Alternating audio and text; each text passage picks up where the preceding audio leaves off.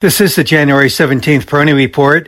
As we begin the new week, the major market indices are well positioned technically. As I've been mentioning, uh, each has its own unique characteristic and the Dow continues to uh, be the leading index with respect to the uh, technicals and the positioning relative to short and inter- intermediate term uh, trend lines. But the Nasdaq, which had been trailing, has uh, also um, shown improvement. Moving above its short term uh, resistance trend line. So, in varying degrees, the major market indices are all faring quite well in the uh, early uh, days of uh, 2023, the Nasdaq is leading.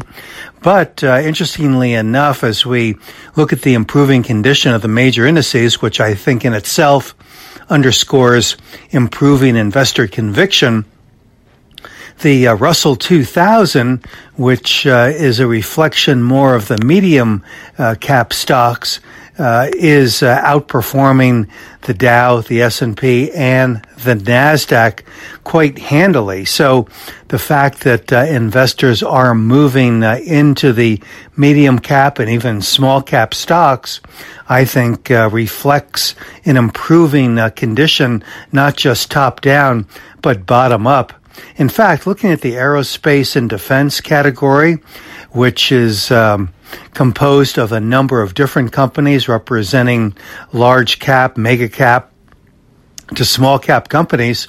Recently, we've been seeing a rotation uh, from uh, some of the uh, large cap names.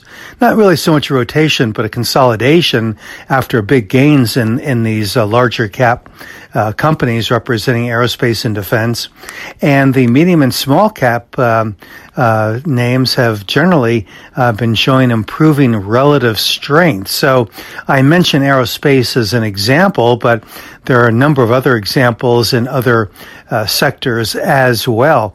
And I think that this is very healthy for the market because it allows for these uh, consolidations in certain segments of the market, whether they're sectors or themes or even capitalization tiers, without causing disruption. So, in some ways, some of the uh, very significant and special characteristics that drove the market out of the 2002 bottom and again out of the uh, 2007 2008 bottom seem to be playing here again. So I think that uh, this could very well prove to be a reliable bottom and a reliable uh, turn here that could usher in higher levels in 2023.